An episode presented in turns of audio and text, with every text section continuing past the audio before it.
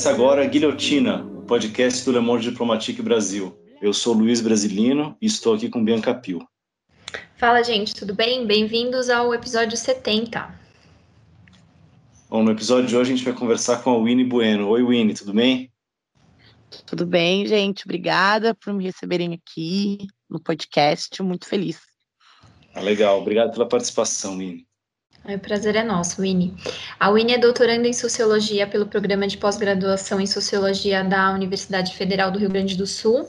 Ela é a criadora da Winiteca, que é um projeto que doa livros para as pessoas negras. E recentemente ela lançou o livro Imagens de Controle, um conceito do pensamento de Patrícia Hill Collins, pela editora Azuki. A gente vai deixar o link para quem quiser comprar depois. E esse livro ele é resultado da dissertação de mestrado dela em Direito e é sobre esse livro que a gente vai conversar com ela hoje. É, Winnie, primeiro eu queria é, começar perguntando é, sobre a escolha da Patrícia Hill Collins, né? Por que, que você é, é, escolheu estudar a teoria dessa socióloga norte-americana? E também para você explicar um pouco porque o seu mestrado foi no direito, né? Então, é, como é que você chegou nessa, nessa formulação? Então, bom, é, a Collins ela apareceu para mim várias vezes assim na vida, né? É, já quando eu me, me, começo a estudar pensamento feminista negro é, movimento social mesmo, por conta, assim, o, o, nome dela aparecia em textos, né? Eu lia muito Luísa Bairros, bastante Sueli Carneiro, e elas citam a Collins, e aí, no, no mestrado, quando eu cheguei no mestrado na Unicinos, eu ia estudar outra coisa. Eu ia estudar laicidade do Estado e tolerância religiosa, que era o meu projeto de mestrado. É, e o meu orientador, o professor José Rodrigo Rodrigues, ele chegou para mim com esse livro e disse: Olha, tem essa teórica aqui, é, eu acho que você pode gostar, é um livro que eu gosto muito queria que você pensasse em fazer um mestrado sobre essa obra. E o livro era em inglês, né? E eu, eu assim, tenho conhecimento de inglês, mas eu nunca tinha lido uma obra inteira em inglês, né? É, e aí eu, tá, levei o livro para casa, fiquei meio assim, né? Ah, não sei se eu consigo ler e tal. Levei o livro para casa, ele me deu o livro de presente, o Black Feminist Store, a versão é, em inglês. Quando eu, quando eu comecei a estudar esse livro, ele não estava traduzido, é, só tinha da Collins alguns artigos dela traduzido para português, o resto da obra toda em inglês. E aí eu levei o livro para casa e comecei a ler. E eu comecei a ler e eu me dei conta que, não, que eu entendia muito tudo que estava escrito ali, assim, mesmo os termos uh, que eu não conseguia entender, eu sentia muito o livro, né? Porque o livro vai colocar também muito ao centro a questão da experiência de mulheres negras. Então, eu me via muito naquelas experiências, né? E aí eu comi os quatro primeiros capítulos quase que num final de semana, né? Voltei para aula na outra semana e disse, olha, Zé, eu, eu topo, vamos, vamos fazer, né? É, foi muito importante também o, o professor é, ter me, me impulsionado a fazer isso, né? Porque eu tinha uma barreira, né? Eu tinha uma barreira de não ter o acesso ao inglês de forma uh, né? É, mas isso não foi não foi utilizado como uma forma de desestimular o trabalho. Foi um estímulo ao trabalho. Né? E, eu, e aprendi inglês. Hoje eu, eu leio tranquilamente, né? Não falo tão bem, mas leio tranquilamente.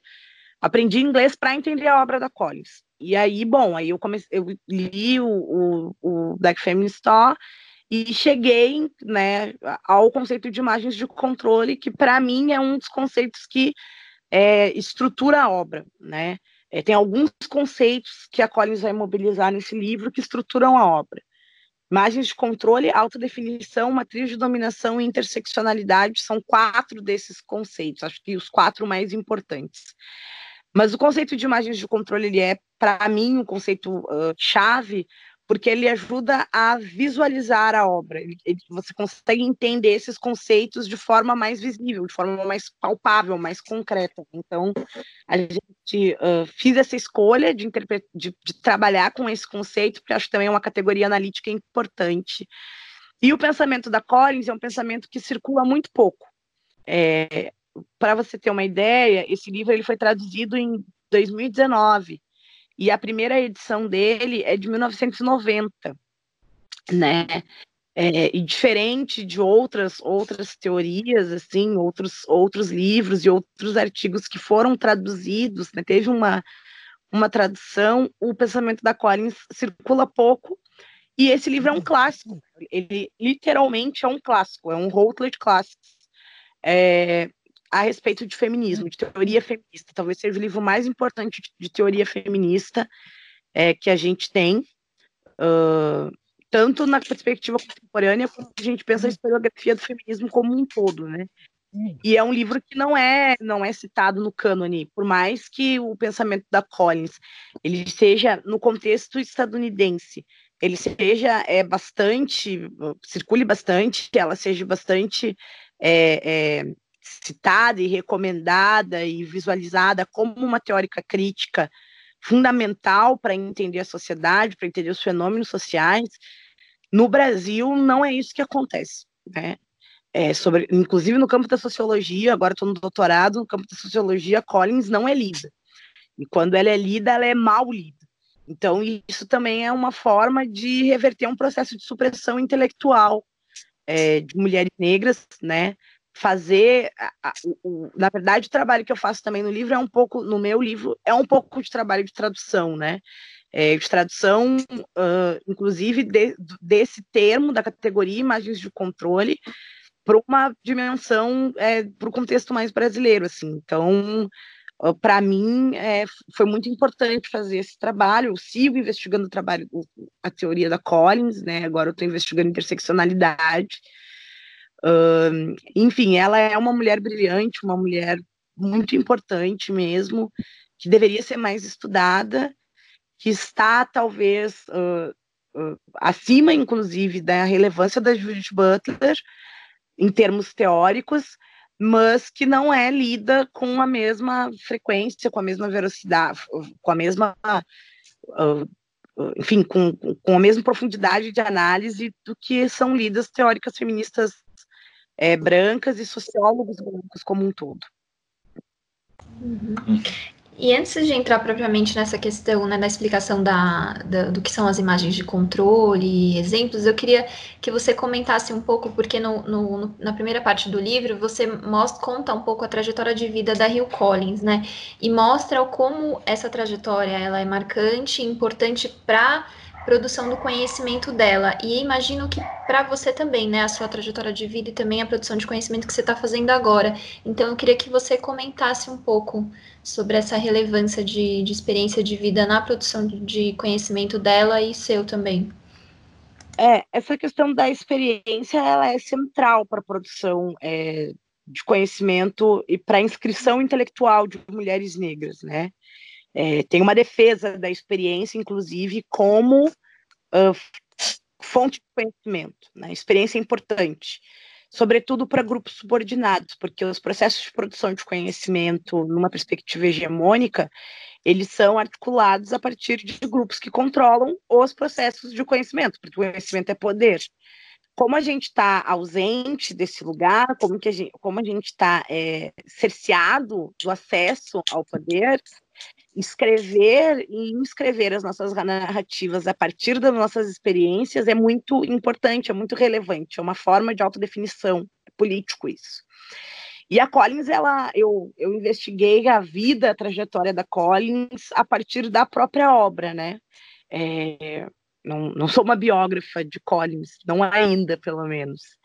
Um, então, a obra foi muito importante. Investiguei a partir da própria obra, a partir de entrevistas, a partir de prêmios que ela recebeu, é, de textos de colegas, de, de uh, outras intelectuais que abordam o pensamento dela, é, para investigar a experiência, né? É, E essa experiência ela vai ser fundamental para a constituição do conhecimento. Para mim também foi muito assim, né? É, ler a Collins me ajudou a compreender a minha própria experiência. Né? Então, a minha, a minha, as minhas experiências enquanto uh, mulher negra, né, enquanto acadêmica negra, uh, passaram a ser muito mais compreensíveis uma vez que eu me apropriei do pensamento né, da, da organização teórica da Collins, assim. Uh, enfim, eu tenho uma trajetória é, é, de estudo, uma trajetória acadêmica muito uh, peculiar quando a gente pensa a forma com que se narra as trajetórias e experiências de mulheres negras na academia né, e nos processos de produção de conhecimento. Assim, eu fui muito atravessada pelo racismo na escola, na universidade, é, mas eu nunca tive uh, problemas de acesso, né? Problemas de acesso econômico, vamos dizer assim. Né? Eu fiz toda a minha, a minha educação básica, é, fundamental, uh, e, pro, e, o ensino médio em escola particular. A minha mãe se esforçava muito, assim, meus pais são servidores públicos, então tinha uma coisa do ensino privado, né, como uma forma de fazer com que os filhos tivessem acesso a um conhecimento mais aprimorado, isso nos anos 90, eu tenho 32. É, é, então, sempre estudei em boas escolas, né, sempre tive acesso a livro, livro era uma coisa muito constante na minha casa, e eu sempre tive acesso ao conhecimento produzido pelas experiências dos movimentos sociais. Minha mãe é militante, minha mãe é ativista e levava a gente para as reuniões, eu, cria do movimento negro, assim, minha mãe levava a gente para as reuniões do movimento negro, para as reuniões do movimento de mulheres negras, então eu né, fui uh, uh, criada, eu fui educada por essas mulheres, né, é, por mulheres como a Noomero, como a Conceição Funtora, a própria Sueli Caneiro, são, são mulheres que atravessaram a minha trajetória em vários momentos. É, através do ativismo da minha mãe, através das minhas leituras, através do meu próprio ativismo.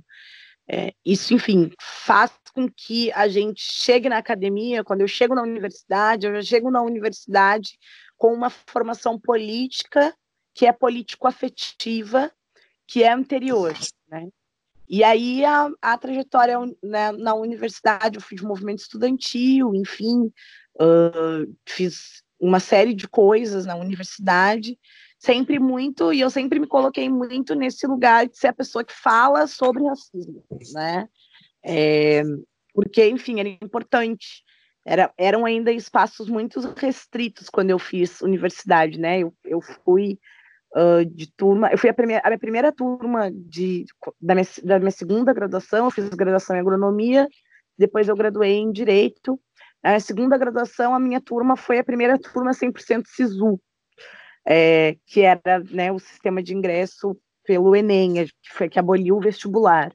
Então era uma turma muito diversa em termos regionais, mas ainda assim homogênea em termos raciais, né? É, e, enfim, eu não acessei política de ações afirmativas, porque estudei a vida toda em escola particular, mas isso também me colocava num lugar distinto na universidade, assim, né? É, eu fazia direito na UFPEL, que é uma faculdade, uma faculdade muito tradicional, uh, e eu via como isso falava sobre, falava alto, falava antes de mim, né? É, o fato de eu ser uma mulher negra falava antes de mim, uma mulher negra que não ficava em silêncio, né? Eu falo, sempre falei muito.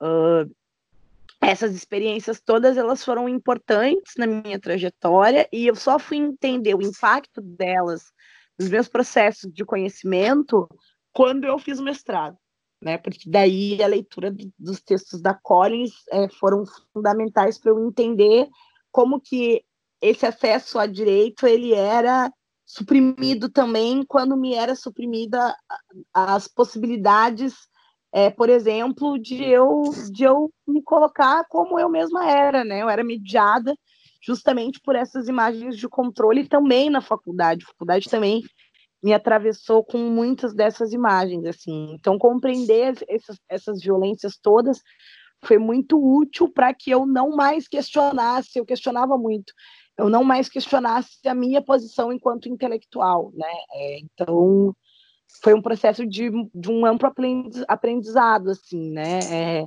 essas experiências, a minha experiência, a experiência da Collins, né, a forma com que ela organiza o texto, elas me ajudaram muito a me autodefinir também.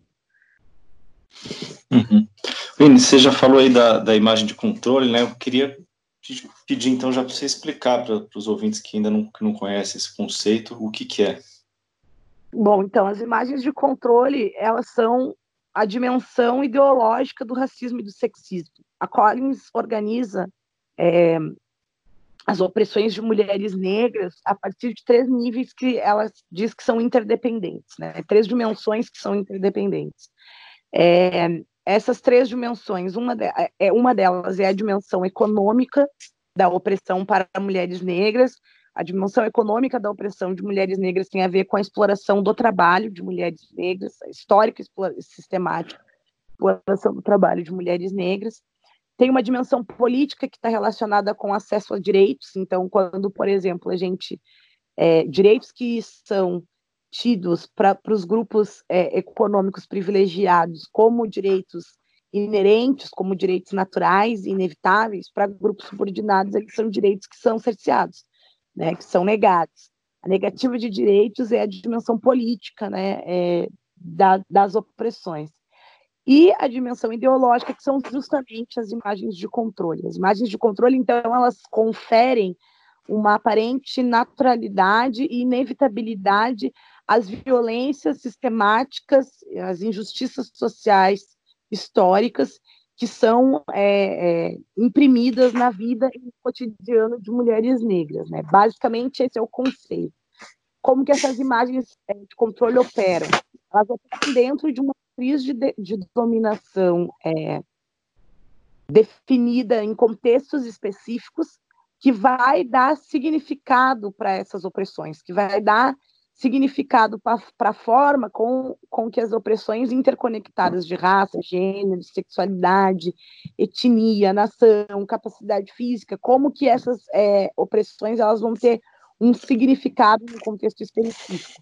Então, são as imagens de controle que, que dão esse significado, que criam esse significado, né? Por isso que é uma categoria analítica importante, porque você consegue visualizar como que essas, como que esses sistemas operam, como que eles como que as imagens de controle elas vão se alterando na dinâmica da alteração das, da matriz de dominação e vai, portanto, consolidando né, essas narrativas como com aparente inevitabilidade e naturalidade. Tá.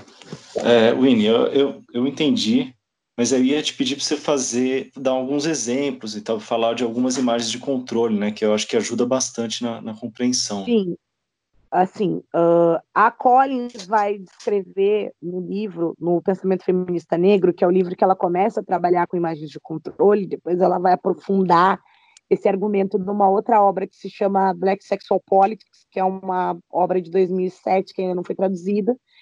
Ela organiza quatro imagens de controle centrais, né? Que é a imagem de controle da mami, a imagem de controle da matriarca, a imagem de controle da Jezebel e a imagem de controle da Welfare Mother.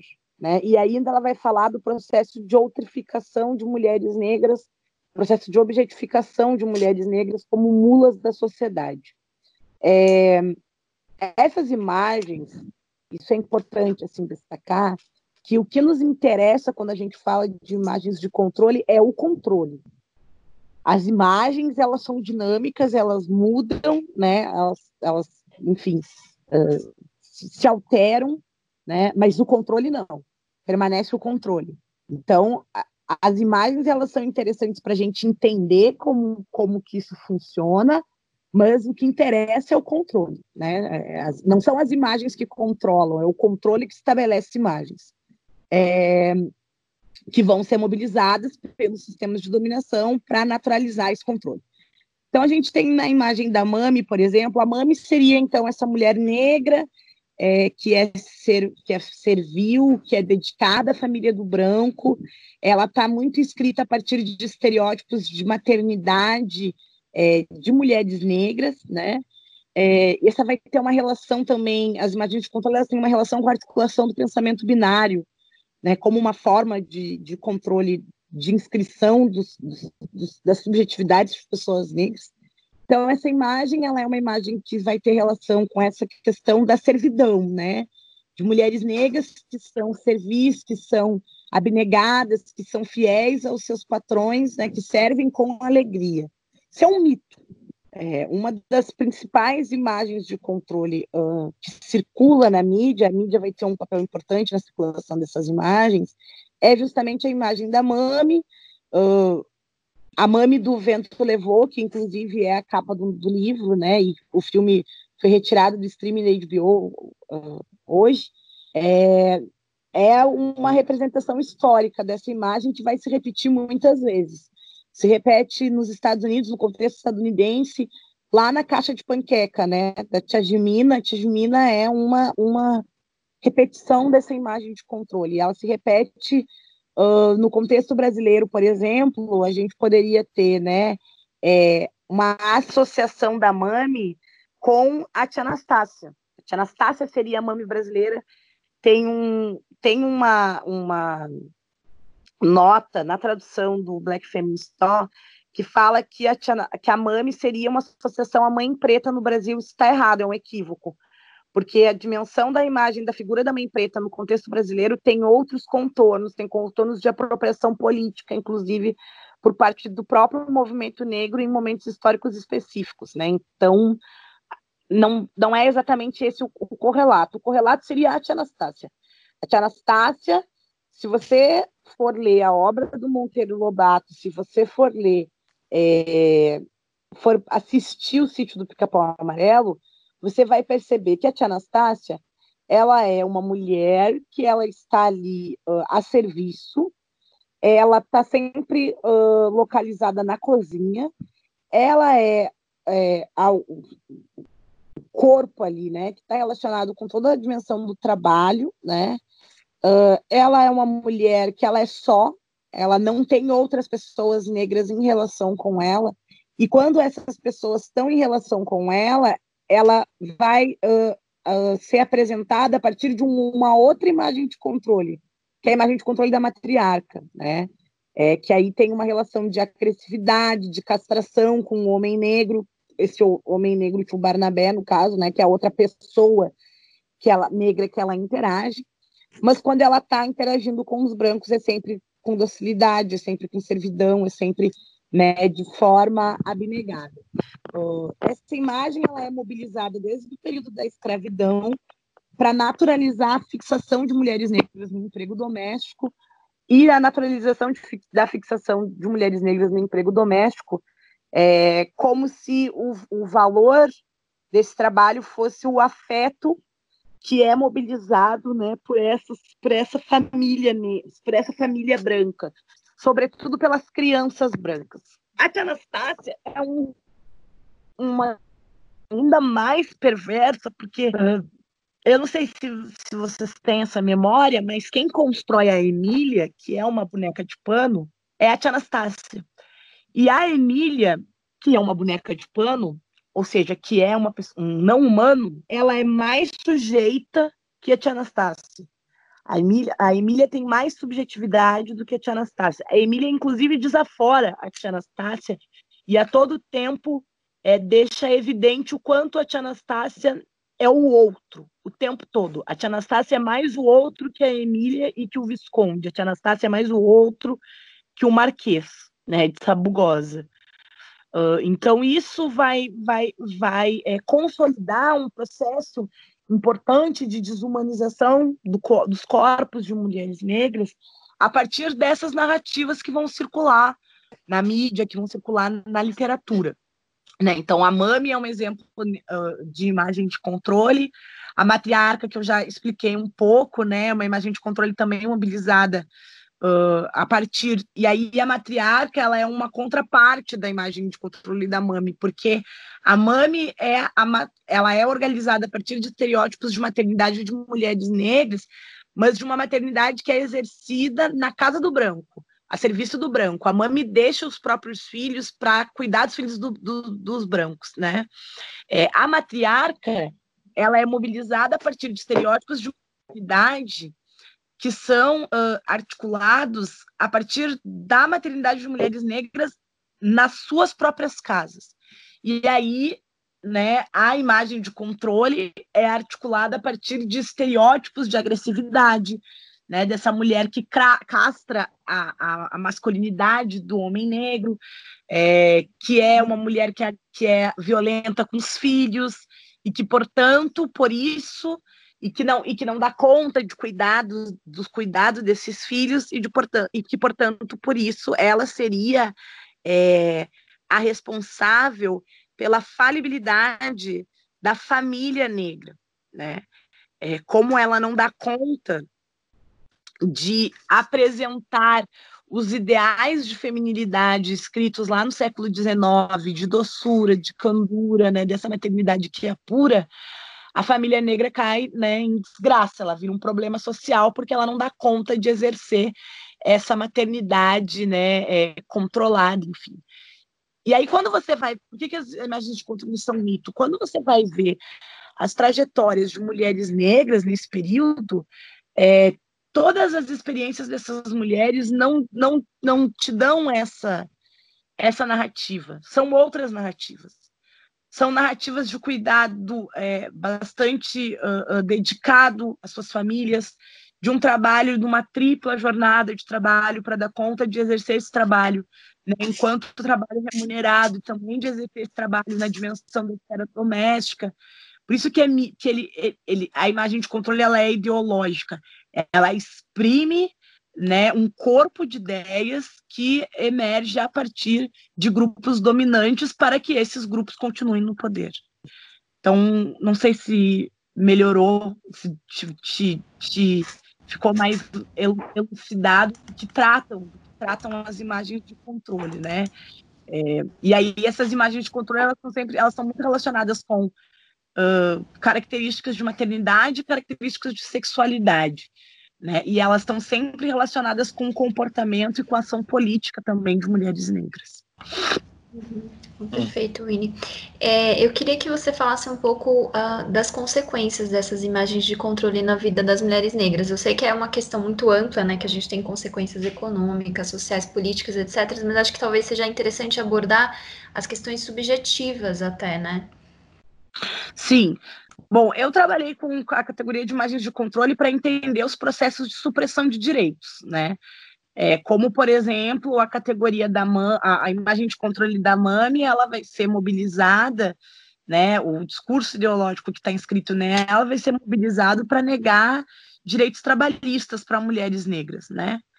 É, esse discurso de ah, mas ela é quase da família perdurou é, na sociedade brasileira, perdura ainda hoje, a gente está vendo isso agora com Covid-19, a gente está vendo um monte de imagem de controle sendo mobilizada para justificar é, e naturalizar que essas mulheres permaneçam trabalhando nas casas, nas casas, né, das pessoas brancas ricas, uh, estando vulneráveis ao contágio, inclusive, já tiveram duas trabalhadoras. Da última vez que eu vi os, os relatórios da FENATRAD, tiveram duas trabalhadoras que foram vítimas de Covid porque pegaram Covid das suas patroas, né, na casa dessas mulheres.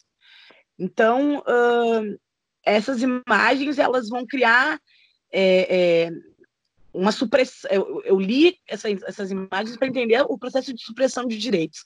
O processo de supressão de direitos ele também está relacionado com supressão de cidadania. Supressão de cidadania está relacionado com constituição de subjetividade. Para você ser cidadão, você tem que ser sujeito. Para você ser sujeito, você precisa né, é, articular essa subjetividade. E esse talvez seja um, um, dos efeitos mais perversos, né? Porque você nega da pessoa, do indivíduo a possibilidade de ele articular sua própria subjetividade a partir de um discurso uh, que é previamente definido. Ele é previamente definido e mobilizado justamente para suprimir as, os processos de, de subjetivação. Uh, e aí essas mulheres elas vão resistir às imagens de controle, né? Porque é, tudo isso está organizado em algo que a Collins chama de dialética opressão ativismo, né? sim, existem imagens de controle, mas as mulheres negras resistem às imagens de controle. Como que elas resistem às imagens de controle? No pensamento da Collins, ela vai dizer que é a partir de um ponto de vista autodefinido.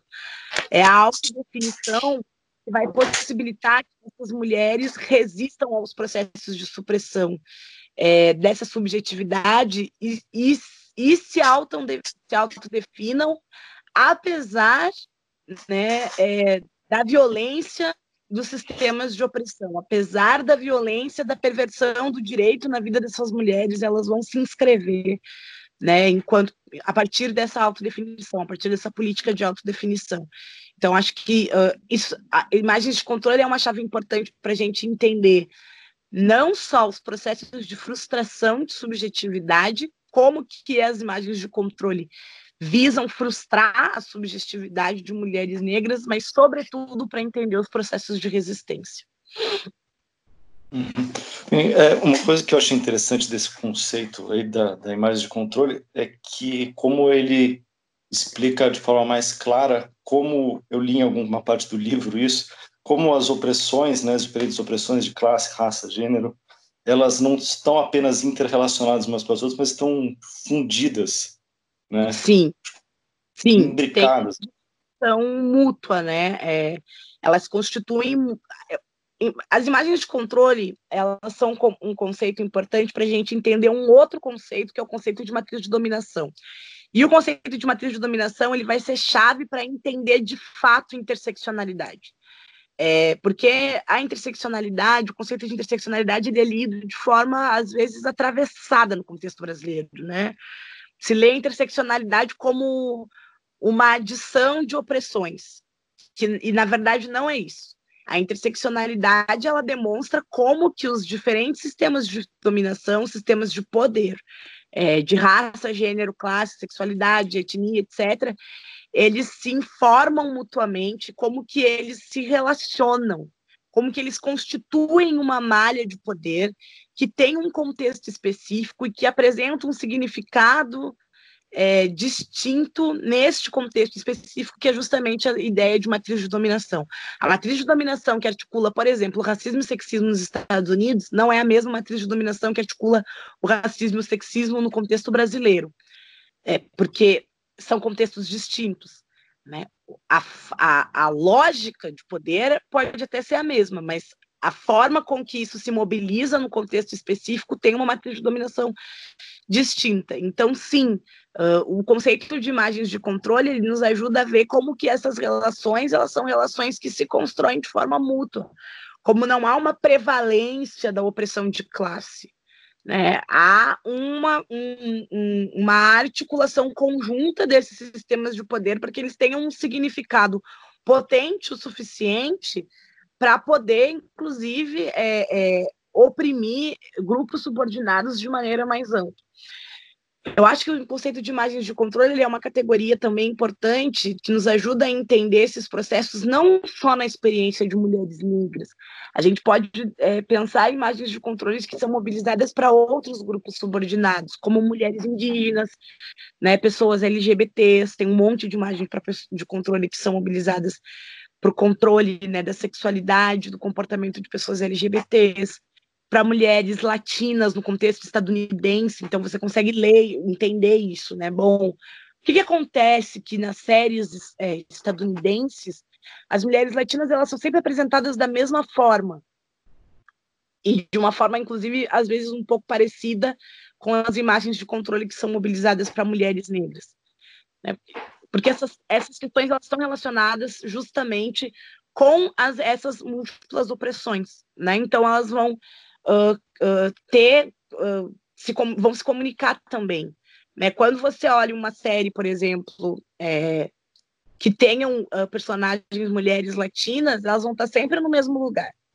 Ou como essa mãe que abandona os filhos, né, e, e deixa os filhos para trás e vai viver o sonho americano, ou então como essa mãe que está sempre relacionada com cartel de drogas, né, ela, ela é mula do, de, de, de, de de drogas, ou então como essa mulher jovem que seduz o homem branco rico que não falam inglês direito, mas ela é muito sensual, e aí ela fica rica porque casa com o branco rico. É sempre assim, né? É muito difícil você ver outras outras narrativas, né? Me entrega aí um, um personagem que tem uma outra narrativa dessas séries mais contemporâneas que circulam de maneira global na mídia, a partir né, da indústria da mídia estadunidense, assim, eu não lembro, não consigo lembrar nesse momento de nenhuma que não esteja associada, associada, né, com esses trejeitos. É, teve uma série que passou recentemente na Netflix que era Orange is the New Black, que é o festival da imagem de controle, assim, para todos os grupos racializados, né? Para mulheres negras, para mulheres latinas, né? E que toda a história, a complexidade dos personagens estavam justamente nos personagens que eram mulheres brancas. Né? Isso também é uma forma de controlar os processos de subjetivação né, é, dessas mulheres. É, Acho que agora podia falar um pouco, de, justamente já que você deu exemplos de séries, falar um pouco como a mídia reforça, né? Constrói essas, é, essas a imagens. Mídia vai ser, a mídia vai ser o principal disseminador de imagens de controle. Né? A mídia se apropria, cria, recria e dissemina essas imagens, né? Justamente porque elas são a dimensão ideológica e a mídia é um dos principais aparatos ideológicos do poder, né? É, então, como as imagens de controle são em dimensão ideológica do racismo e do sexismo, Stuart explica isso também, né? Explica o poder da mídia é, na inscrição desses, dessas lógicas. Como elas são essa dimensão ideológica, a mídia vai ser o principal é, lugar assim, onde essas imagens vão ser reproduzidas e repercutidas, né? E aí elas aparecem a partir desses personagens estereotipados, ela aparece a partir de discursos é, que se estabelecem, inclusive, na mídia escrita, né? A maneira com que se retrata a morte de jovens negros e a morte de jovens brancos fala muito alto sobre isso, a maneira com que se retrata ilícitos penais cometidos por jovens negros e cometido por jovens brancos, tá, se fala muito sobre isso porque o, o jovem negro ele é sempre lido na mídia como delinquente, né? É, isso, isso aparece na frente. O, o crime que ele cometeu aparece antes da descrição de quem ele é. Quando é um jovem branco, é o jovem branco, né? O jovem, o jovem fulano de tal cometeu o ilícito X. Quando é um adolescente negro, é traficante, é apreendido com 20 gramas de maconha. O, o jovem branco universitário que mantém um mini comércio de drogas, quando é apreendido, é jovem estudante, é encontrado com narcóticos.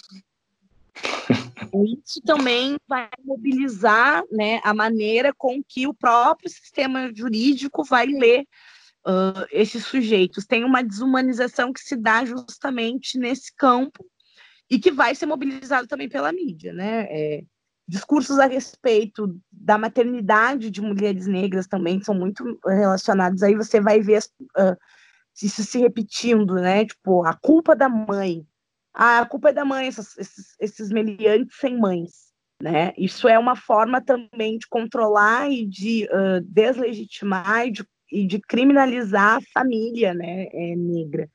Então, a mídia ela vai ser um, um espaço de repercussão potente dessas imagens, a partir da mídia que elas, que elas se enraizam né, na cultura é, popular. Uhum. É, eu, eu separei um trecho aqui, é, Winnie, do, do, do, seu livro, que tem uma fala em relação ao papel de teóricos como Gilberto Freire, né, que eles é, tiveram bastante relevância nessa construção do mito da democracia racial que a gente tem no Brasil, né, e que coloca mulheres negras é, como centrais nesse papel de conciliação dos conflitos raciais, justamente por essa aceitação e subordinação como se não tivesse nenhuma resistência, enfim. Eu queria que você comentasse um pouco, porque acho que é importante para quem está ouvindo entender também essa construção é, que a gente tem, né, da... Sim, é, é, esses teóricos, né, é, eles têm uh, a sua relevância no sentido que muitas vezes uh, é a partir desses estudos que, que emergem essas lógicas de controle, né? Então é importante também uh, entender, né, como que isso se estabelece.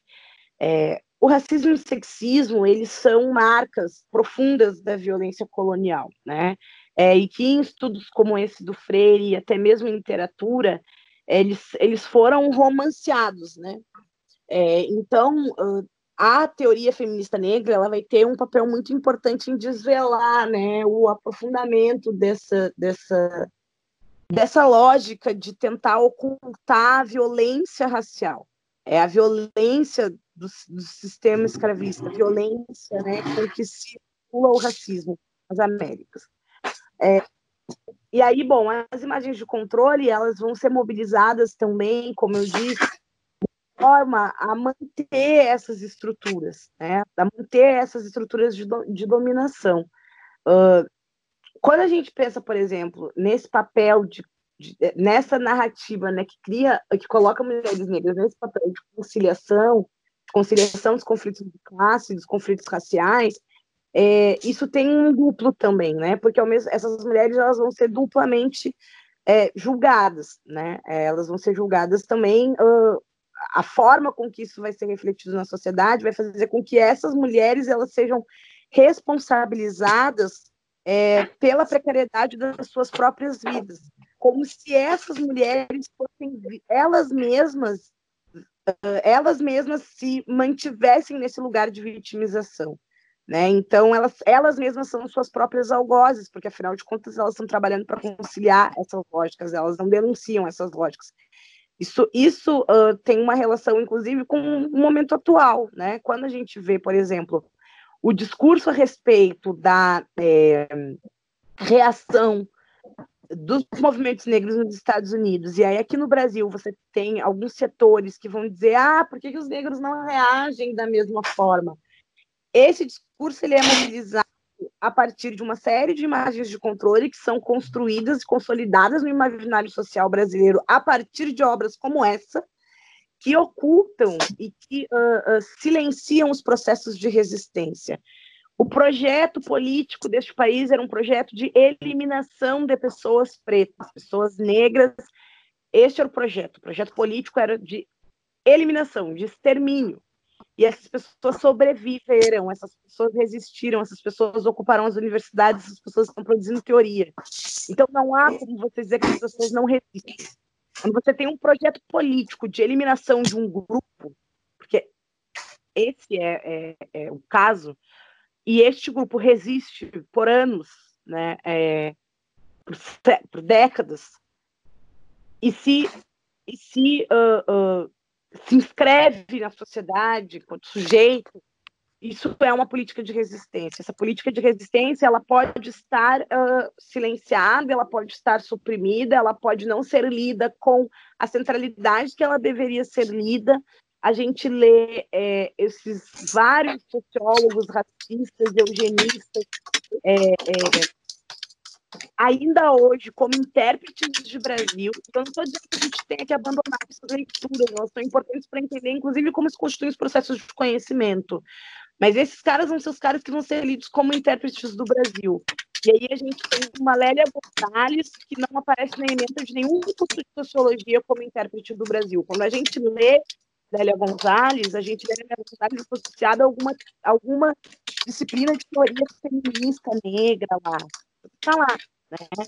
A gente não vai ler a Lélia como uma socióloga que é fundamental para entender a sociedade brasileira, justamente em razão dessa lógica de supressão, ocultamento do pensamento de mulheres negras, que também é articulada a partir de imagens de controle. Então, uh, uh, para mim, é, me, me, me me absorver desse tanto de, desse tanto de leitura, da leitura, de fazer um trabalho muito é, árduo, Bianca, inclusive de diálogo dessa obra, né, com outras perspectivas, né, para que ela fosse uh, legitimada nos processos de validação de conhecimento acadêmico. Né? Então, foi um trabalho muito uh, importante que foi muito rigoroso e que eu me dediquei muito para fazer, é, escrever essa dissertação, transformar ela em livro, foi um processo é, muito. Uh, uh, o processo de transformação da dissertação em livro foi menos duro do que o processo de, de organização dessa obra, é, enquanto dissertação, justamente por saber que essa exigência, a exigência acadêmica, a exigência é, para, um, para uma pessoa como eu, que sou uma mulher negra, escrevendo sobre o pensamento de outra mulher negra que é de outra área no direito, é, exigia um trabalho que fosse impecável, né?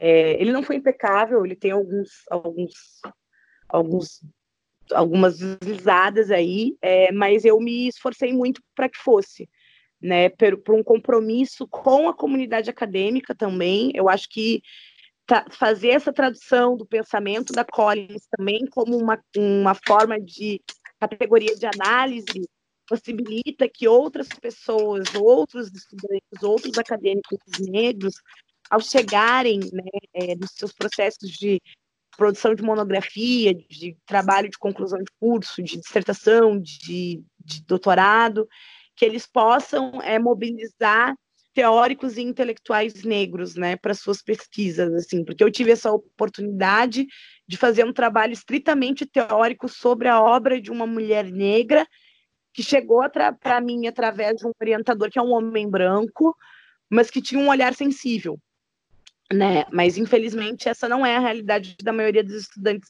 negros no Brasil. A, a realidade é de pesquisas que são a todo tempo deslegitimadas, questionadas, justamente porque a produção de conhecimento ela ainda é mobilizada a partir uh, de lógicas hierárquicas que colocam o conhecimento como sendo né, todo enunciado a partir da Europa e a partir de corpos masculinos e brancos. Quando e o conhecimento que é produzido por, por sujeitos que não estão inscritos nessa nessa experiência, ele vai ser lido como um conhecimento que vale menos, que é menor, né? Então, uh, esses processos eles também são compreensíveis a partir da leitura de obras como essa, né? Como a Grande Senzala que vão ser obras que vão também cristalizar determinadas, é, determinados estereótipos a respeito do comportamento de pessoas negras, que coloca essas pessoas num lugar de cidadão de segunda categoria. Uhum. William, queria voltar um pouquinho ainda na, na questão do, das imagens de controle e te perguntar sobre como, para não dar uma imagem, talvez uma, uma compreensão errada, eu queria te perguntar é, como é que essas imagens de controle ela afeta a trajetória, a vida das pessoas que não se enquadram exatamente no papel descrito? Não sei se deu para entender a pergunta. É porque nenhuma imagem enquadra nenhum papel descrito. Todas as imagens é. de controle são todas, sem exceção.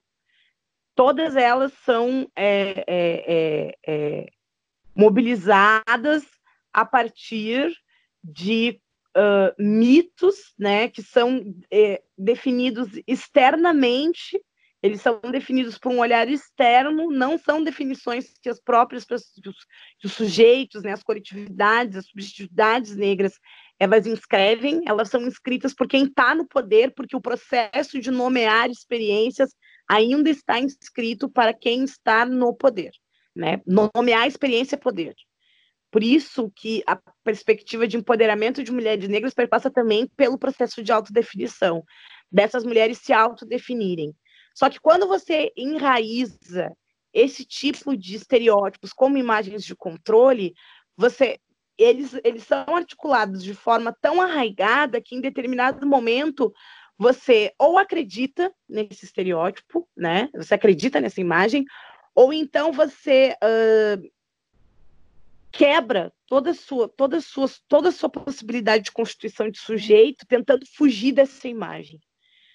Você não quer ser lido como uma, uma mulher agressiva, então você silencia, você não fala, você não não reage, é, porque você não quer ser lida como agressiva na universidade. É, isso é, isso é, é isso, essa, essa é uma dimensão que é justamente a forma como que coopera na vida das, das pessoas que são atingidas pelas imagens de controle. Acho que é essa a pergunta. como que as imagens de controle operam, como que elas é, é, frustram, quebram, destroem a possibilidade de constituição de subjetividade né, é, de mulheres negras. Elas fazem isso de várias maneiras. Né? É, uma dessas maneiras é justamente fazendo com que essas mulheres, por receio de serem interpeladas por essas imagens de controle, elas cada vez mais elas vão né, silenciando, vão se ocultando, vão se diminuindo, até que elas acabam completamente silenciadas, né? Embora muitas vezes o silêncio ele possa ser mobilizado como uma ferramenta de resistência também, mas no geral uh, o, o, o, que, o, que, o que acontece? Você quebra o sujeito, você quebra a possibilidade dessa pessoa se ler como sujeito, dessa pessoa se ler como cidadã, dessa pessoa se entender como é, é, um ser pleno, né? Então, uh, isso tem uma dimensão psíquica também, é, que é justamente compreender quando que você está sendo interpelado por uma imagem de controle e entender que é a imagem de controle que está te, te, interpelando e não a, a, forma com que você define a sua própria experiência. Acho que é um pouco por aí. Uhum. Perfeito. Gostei muito. É, Acho que a gente podia falar um pouco de conjuntura agora ou você quer. Continuar? Eu só ia. Não, eu queria saber, só. A gente pode até ver com o Winnie, se ela acha que é interessante entrar nisso, porque não está no livro. Mas, Winnie, você é, arriscaria a definir algumas imagens de controle é, no Brasil, brasileiras, assim? Ou Sim, é, é possível. É, o que eu tenho feito, o que eu, assim, eu abri esse debate, entende? A minha ideia é que as pessoas possam aplicar essa, o livro e a categoria e a explicação também em outros processos de conhecimento, né? Eu já falei da imagem da Tia Anastácia. A imagem da Tia Anastácia, ela se mantém como imagem de controle. Você vai ter uh, uh, uma, uma reprodução massiva disso, inclusive em apelidos pra, inclusive para homens negros, que são chamados de tia Anastácia. Não é sem razão, isso é uma forma de frustrar também a, a, a processos de constituição uh, dessa masculinidade, né? E aí esse é um outro debate. Mas aí você vai ter a imagem, imagens de controle que estão relacionadas, por exemplo, é, a essa mãe agressiva, né? A mulheres negras como mulheres violentas que batem, batem, elas batem nos seus homens. É, elas, elas, por isso que elas não, não recebem amor, que elas não recebem afeto direito, porque elas não sabem receber afeto, elas respondem com violência. Tem várias imagens de controle que vão repercutir na mídia, nas novelas desse jeito. Pensa, vamos pensar as novelas. Como que mulheres negras são historicamente retratadas nas novelas brasileiras? Tudo é organizado em imagem de controle. É no lugar dessa empregada doméstica, atrizes brilhantes que passaram a sua vida inteira é, resumidas a, a, a, essa personagem que é lá aquela a empregada uh, gorda, engraçada, que não pensa muito direito, né? É, ou mesmo uh, uh, no quesito, na questão de maternidade, né? A mãe de marginal, a mãe de marginal é uma imagem de, a mãe, a mãe do meliante, né? é uma imagem de controle muito potente no contexto brasileiro, inclusive já mobilizada aí recentemente no processo eleitoral, o então candidato a vice-presidente falou, né, que casa de mãe solteira era fábrica de meliante. Isso também emerge a partir de imagens de controle, né? A mulata gostosa, fogosa, insaciável, ela seria, né, um contra, uma contraparte uh, no contexto brasileiro também, para a imagem de controle da Jezebel, né? Então, essas ideias, elas circulam numa perspectiva global. Então, vão ter muitas imagens de controle que vão se estabelecer no, no contexto brasileiro, né? Então, essa coisa da empregada quase da família, isso também é uma imagem de controle, porque por isso que eu disse daqui, no início dessa conversa, que a gente tem que entender o controle não a imagem, porque não necessariamente ela vai aparecer enquanto imagem, ela pode aparecer enquanto discurso. Então, essa uhum. ideia, né? Esse uhum. discurso, né? É quase da família é uma imagem de controle. Uhum. Que não aparece como imagem, ela aparece como discurso. Perfeito. É, e E, Winnie, falando agora da, da conjuntura, como é que você está vendo essa, um, o reflexo dos, dos protestos antirracistas nos Estados Unidos, né? Que tá, reverberou aqui também no Brasil, a gente viu algumas iniciativas de vários, enfim, principalmente veículos da imprensa, como é que você está vendo isso? E, e, também você comentou um pouco também da comparação que já foi feita entre as ações do movimento negro brasileiro e do movimento negro americano, porque lá eles colocaram fogo em prédios, etc. E aqui as pessoas estão é, dizendo que há uma certa passividade, né? Então, queria que você comentasse um pouco sobre isso. Uh, bom, eu sou bem. Uh, assim, eu, eu, não gosto de fazer comparações, né, com o contexto estadunidense com o contexto brasileiro. Primeiro, porque eu acho que elas não ajudam muito. É, acho que tem uma dimensão um pouco imperialista, inclusive, porque a gente mira sempre nos Estados Unidos como exemplo para tudo, né? É, tem um processo de viralatismo aí muito grande. Então, você mira nos Estados Unidos. Ah, mas lá nos Estados Unidos, tá, tá mas e processos de resistência de comunidades negras na América Latina?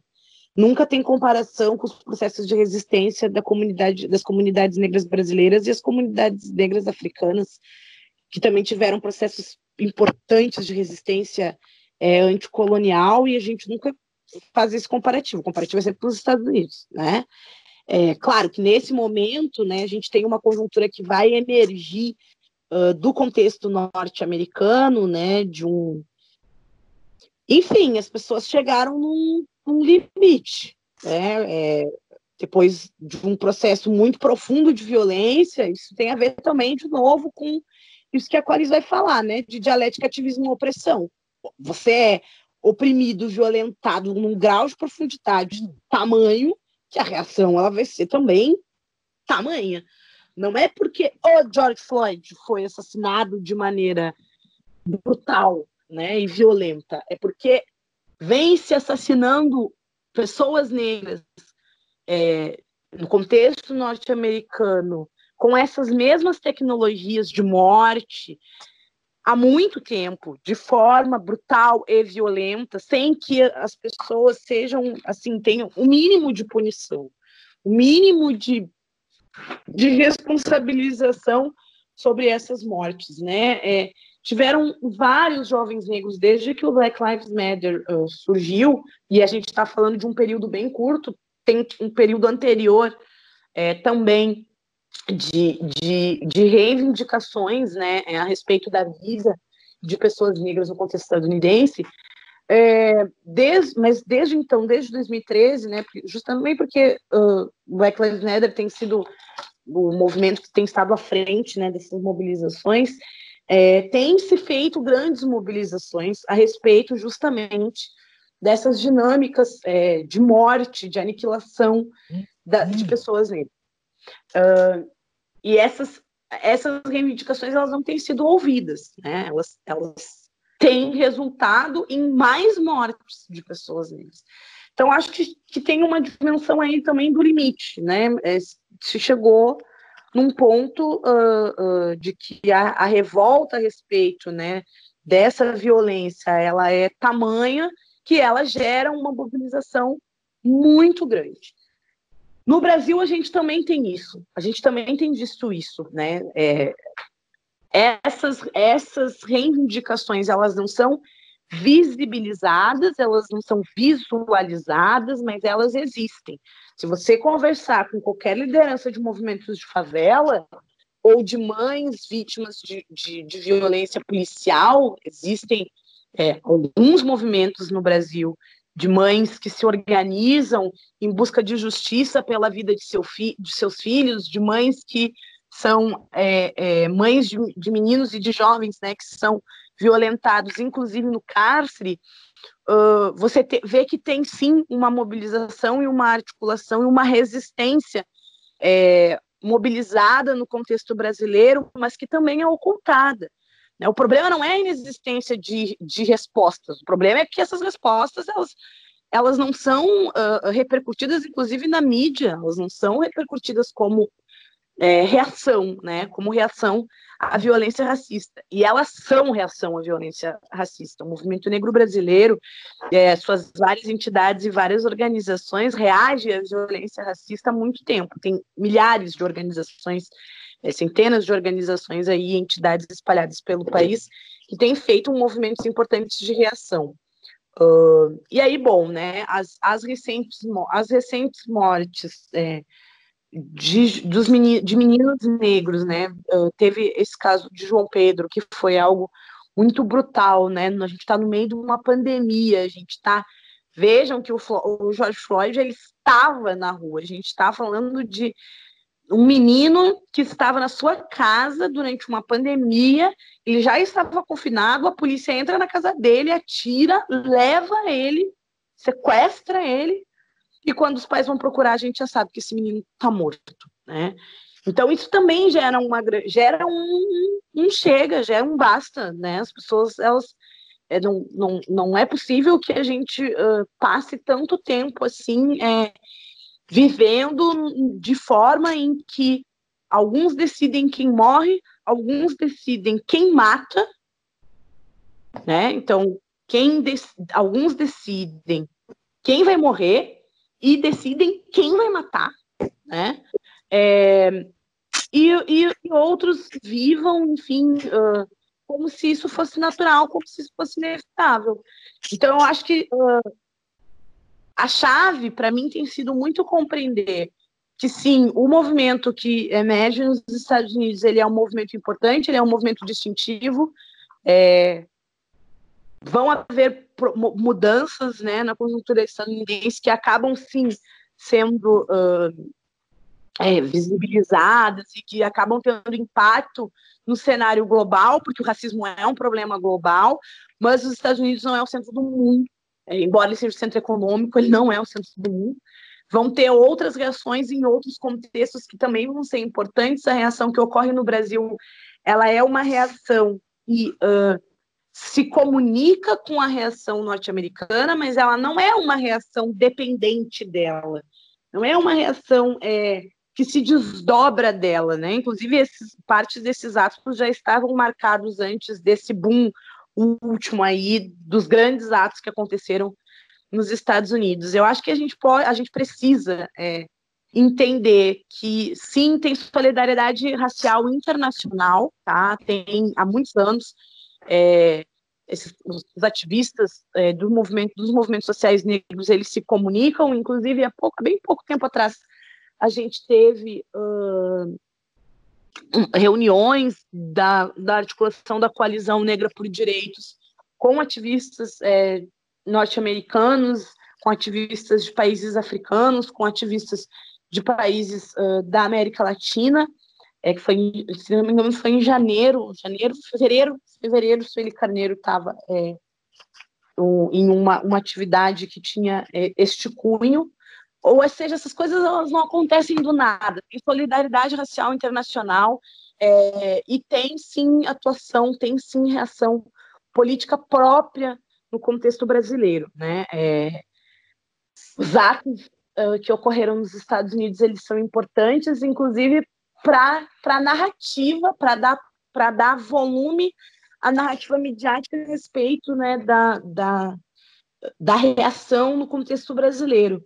Mas esses atos eles não se desdobram do contexto estadunidense, né? Eles se desdobram, eles não são atos em solidariedade ao que está acontecendo nos Estados Unidos, como tiveram outros atos em outros lugares do mundo. Eles são atos que ocorrem com uma reivindicação de, de vida, de, de dignidade para pessoas negras é, no contexto brasileiro, né? Então, falando especificamente desses atos, né? Acho que tem uma falsa dicotomia entre antifascismo e antirracismo, mas ao mesmo tempo tem também muita desonestidade por parte de setores é, da esquerda, de setores de uma esquerda que é mais organizada a partir de uma hegemonia teórica e política branca, né? É, que de certa forma acaba assim silenciando sobre a questão racial e tendo mais facilidade de falar em antifascismo do que em antirracismo, porque o, antifac, o, anti, o antirracismo, ele muitas vezes exige uma responsabilização desses sujeitos que historicamente articulam também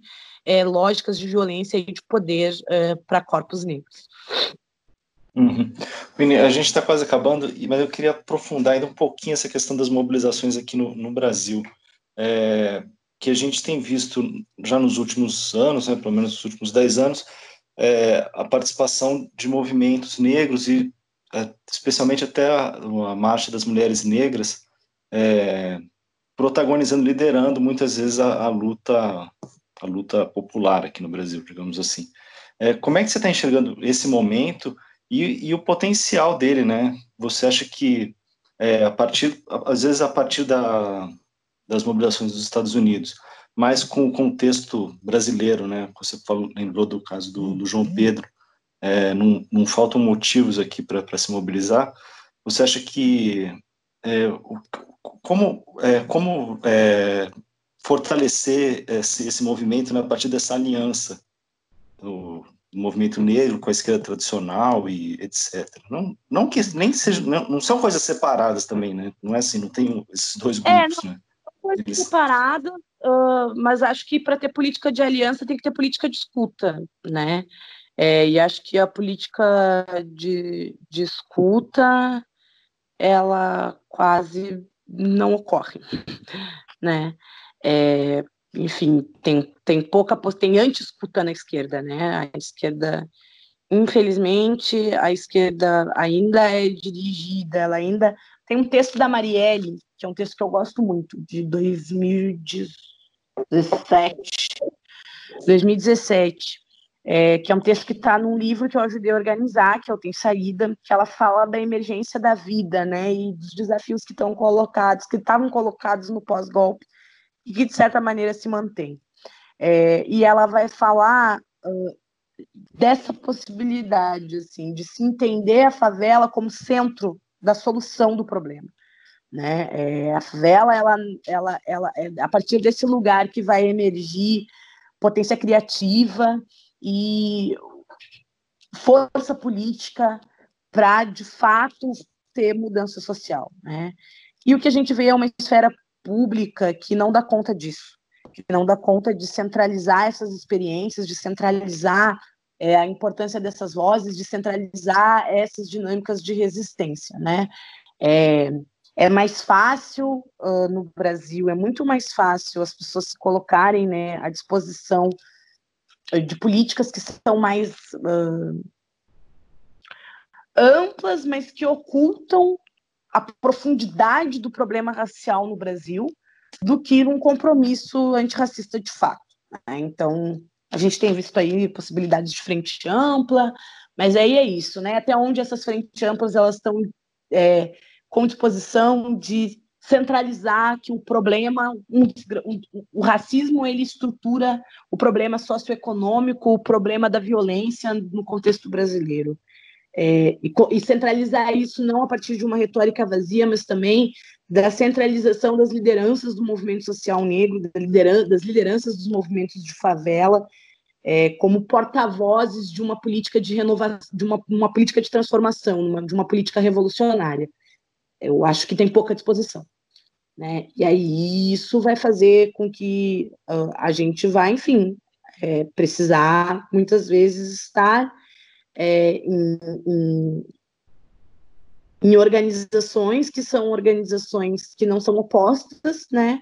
Mas que por interesses, às vezes, interesses, inclusive de representação, é, elas ficam uh, de forma atuando de forma paralela, né? Assim, é, recentemente, o, o, Ciro Gomes deu uma, uma, entrevista, e eu não estou dizendo que o Ciro Gomes é de esquerda, antes que me cancelem por isso, é, deu uma entrevista falando que as políticas identitárias elas eram uma coisa não era importante para o Brasil, assim, se pensar nisso. A gente está falando de um país que ele é basicamente estruturado por racismo. Então, eu, eu, eu sou um pouco, talvez possa parecer pessimista, é, de que há possibilidade, de, de fato, de uma coalizão em que se, se centralize que o, o, Brasil ele tem um problema urgente, que é o problema do sistema, dos sistemas de poder serem articulados a partir justamente da centralidade do racismo na articulação desses sistemas de poder.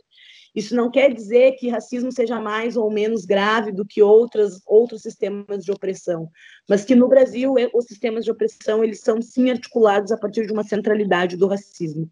Todos esses outros sistemas de opressão que se articulam de forma mútua, eles se comunicam de forma mútua, eles comunicam para manter a lógica de hierarquias é, raciais que se estabelecem no contexto brasileiro para que a gente possa mudar isso, a gente vai precisar mudar também a maneira com que a gente se relaciona com os sujeitos, né? A, gente, a maneira com que a gente se relaciona com as pessoas negras, assim, que muitas vezes uh, uh, são silenciadas, são ocultadas, são invisibilizadas, é, né? enquanto figuras políticas, enquanto figuras públicas importantes.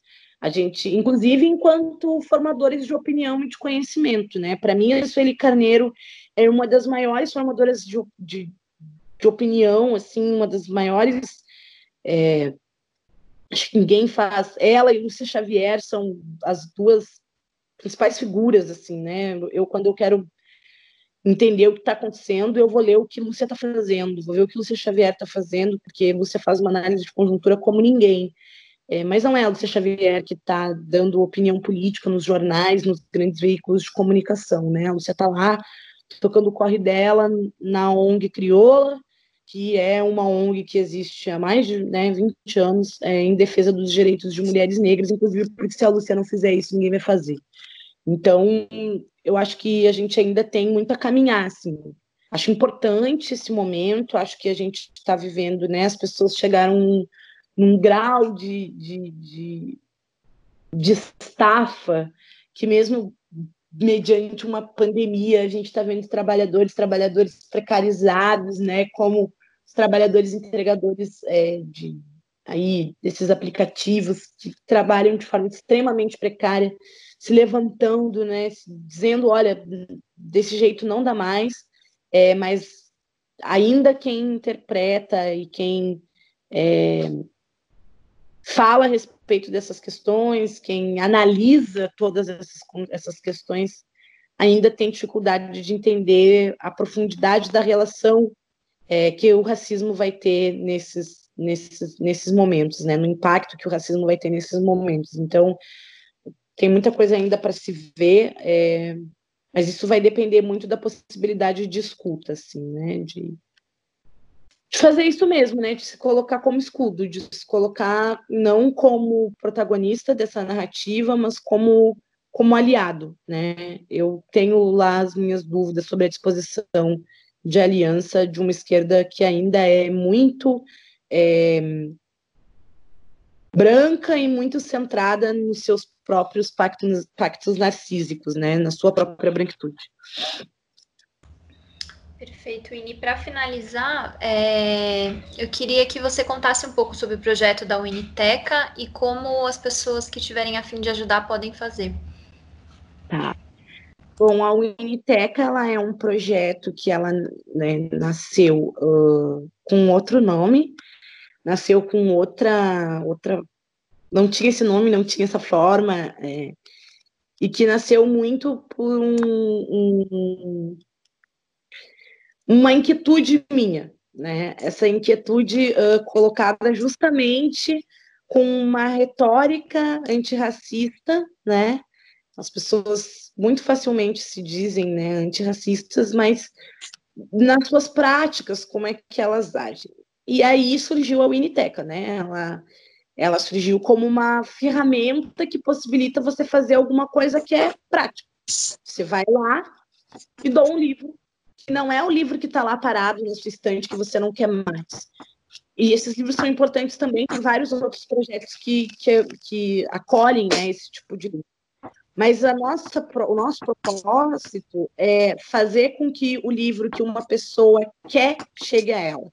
Porque você já deve ter, em algum momento, da Bianca, ter é, desejado muito um livro, assim. E aí você não tinha, e aí você teve que dar um jeito, juntou dinheiro, sei lá, papapá, e comprou seu livro é, na vida de jovens negros, de pessoas negras, às vezes o querer muito do livro é ficar querendo, porque livro é um bem caro, é, ainda é caro, né? A gente, a média de um livro, uh, uh, do preço de, de, preço de livro no Brasil é 40, 50 reais. 40, 50 reais significam é bastante, né, na composição da, da, da cesta básica de um, de um brasileiro, que na sua maioria é negro, né?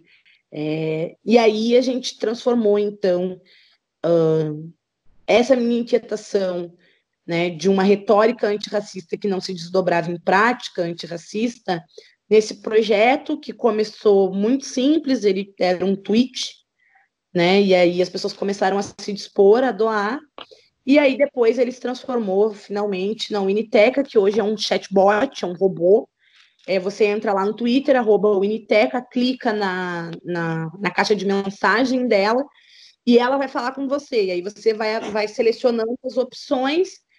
Se você é uma pessoa negra, você pode se cadastrar para receber um livro, se, e você também pode se cadastrar para doar um livro, né? A gente uh, uh, é, um, é um projeto voltado para pessoas negras é, acessarem livros, mas os doadores, eles, né, enfim, podem doar independente da sua pertença racial. E aí, quando você termina de fazer esse cadastro, se você quer, quer um pedido de livro para doar, você vai receber o arroba da pessoa, né, o usuário dela no Twitter, é, e aí o livro que essa pessoa quer. E aí você tem a, a, oportunidade de não concordar com aquela obra. Por exemplo, sei lá, às vezes as pessoas pedem um livro que está fora do teu orçamento naquele momento, você pode voltar e pedir outra doação. É, mas se é um livro que está né, dentro da sua, da sua possibilidade uh, de pagar, você entra em contato com a pessoa, a pessoa te diz como que ela quer receber o livro. Né? Vai te dar um endereço, você manda o, endereço, o livro para esse endereço.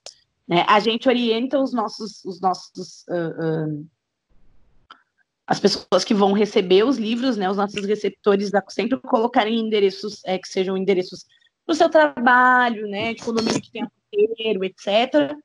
Até por uma questão de segurança, né? é, ou da escola, da universidade, enfim, eu recebo os meus da universidade, por exemplo. Um, e aí o livro chega na casa da pessoa e a pessoa fica com o livro para ela. A gente já distribuiu mais de 6 mil livros uh, nesse período que, eu, que, que, o projeto existe, né? Tem quase dois anos aí. É, eu não tenho as últimas métricas, a gente deve ter recebido mais, eu não peguei depois desse, desse, desse teve esse momento aí que as pessoas, nessa semana que todo mundo foi antirracista. E aí teve muita doação na Uniteca, a gente não pegou, eu não peguei essa métrica ainda, deve aumentado, a gente deve ter chegado a 10 mil.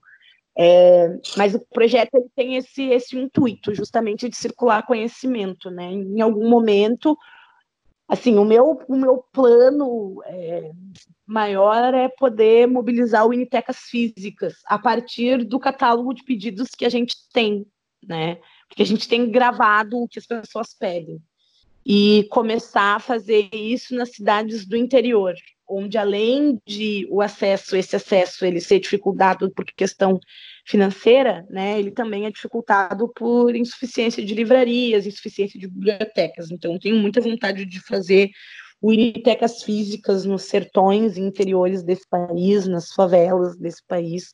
Mas por enquanto a gente tem é, funcionado bem no virtual, né? Ainda a gente não, ainda não conseguiu. Tem um monte de problema no bot, assim, que precisa resolver. É, um trabalho que, enfim, eu faço todo né, por minha conta, com apoio do Twitter, mas bastante por minha conta. Os pepinos quase todos, né? Eu, eu tenho que ir lá olhar o que está acontecendo. Trabalho bonito, assim, eu gosto, eu gosto muito de livro, né? Sempre fui muito apaixonada por livro. E eu fico muito feliz quando um, um, jovem recebe o livro e posta o livro, né? Se posta agarradinho com o livro, tira uma foto do livro, porque livro para mim também é afeto, assim. Então a Uniteca também é uma possibilidade de circular afeto. Eu digo que a Uniteca é o meu lado fofo, né? porque o resto é empurrar de bom. A Uniteca é fofinha, me faz fofa. Inclusive, quando eu falo da Unitec, minha namorada fala isso, você fala do Unitec, sua voz até muda.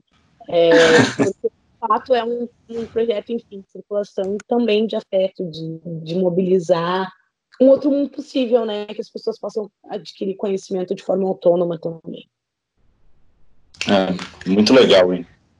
Perfeito, Índia. Muito, Muitíssimo, muitíssimo, muitíssimo obrigado pelo seu tempo. Obrigada a vocês. É isso, gente. É, dois recadinhos também importantes para vocês assinarem a versão digital do Le Monde Diplomatique, que está a partir de R$ 9,90 por mês. Né? No site você consegue fazer assinatura, é diplomatique.org.br barra assine. E também que as nossas edições agora estão disponíveis na versão para o Kindle da Amazon. Então você também pode comprar as nossas edições lá, porque ainda, infelizmente, estamos, não estamos é, com as edições nas bancas. Então é uma possibilidade de compra é via Amazon. É isso. Até, até o próximo episódio, que espero que seja em breve. E acompanhe as nossas novidades no Instagram e no Twitter. É isso, até mais. Valeu. Nós não deveríamos ter dado chance a eles. Deveríamos ter posto eles logo em cana. Não deveríamos sentir pena ou dó deles. Eles vivem pra morrer por carro, droga fama. Anos se forem, cá estou eu bem diante de ti. Indisposto, indigesto em ascensão e nada que vocês possam fazer vai me impedir de seguir. Em busca daquilo que vocês escondem dos meus irmãos. E vão ouvir meu sermão. Já que o rap tá no controle, eu sou Luiz Hamilton na pole. Sem padrinho ou sobrenome, eu aprendi a ser mais homem quando não havia bullying. No front eu não dormi, informei sobre a situação e sofri com a indecisão de só sucumbir. Eu emergi já, um desse instante adiante eu assumi meu cabelo duro, minha canela fina, falo gíria, sou tão grande rude igual a tua imaginação cria. Preto tem cérebro, fia, enfia tua opinião sobre mim. Tô aqui por meus próprios méritos, consegui, burlei o sistema e eu sobrevivi. E as armadilhas que puseram eu estudei e usei contra ti. Yeah, yeah. Nós não deveríamos ter dado chance a eles. Deveríamos ter posto eles logo em cana. Não deveríamos sentir pena ou dó deles. Eles vivem pra morrer por carro, droga ou fama. Anos se passam e ainda tô bem aqui. Contrariando estatística igual racionais Sigo aqui, elevando a honra de quem sofre demais por aqui. Amenizando a dor de quem sofre demais por aqui. A diferença é clara, eu tenho as regras. Amo as ruas e ando nelas. Amo as vilas e as vielas. Sei por onde vão me atacar. Sei se tranco em portas e janelas. Terceirizo a segurança pro pior tipo de gente que há Qual diferença fala, exceto o tom de pele. Elvis ou Chuck Berry The blacker the berry is, they were stolen your juice. Gin suco pra plebe, layback, picket, snoop Meu recurso é meu verso, minha mente rege meu pulso. Bola um belo push, pega impulso não me iludo. Sei que o que eles querem na verdade é ver eu fudendo tudo. Tô ciente de tudo, cada armadilha que arma faz eu pronto pra guerra. Saca, então se prepara, cara Vocês vai se arrepender de ter trazido almas tão antigas pra aquilo que chamam de novo mundo Nós não deveríamos ter dado chance a eles. Deveríamos ter posto eles logo em cana. Não deveríamos sentir pena ou dó deles. Eles vivem pra morrer por carro, droga ou fama. Ah, eu trago a força de um milhão de vozes Buscando a fonte de um milhão de dólares Sem fazer pose pra um milhão de boy Pra ter um milhão de like. Foda-se o hype, eles odeiam nós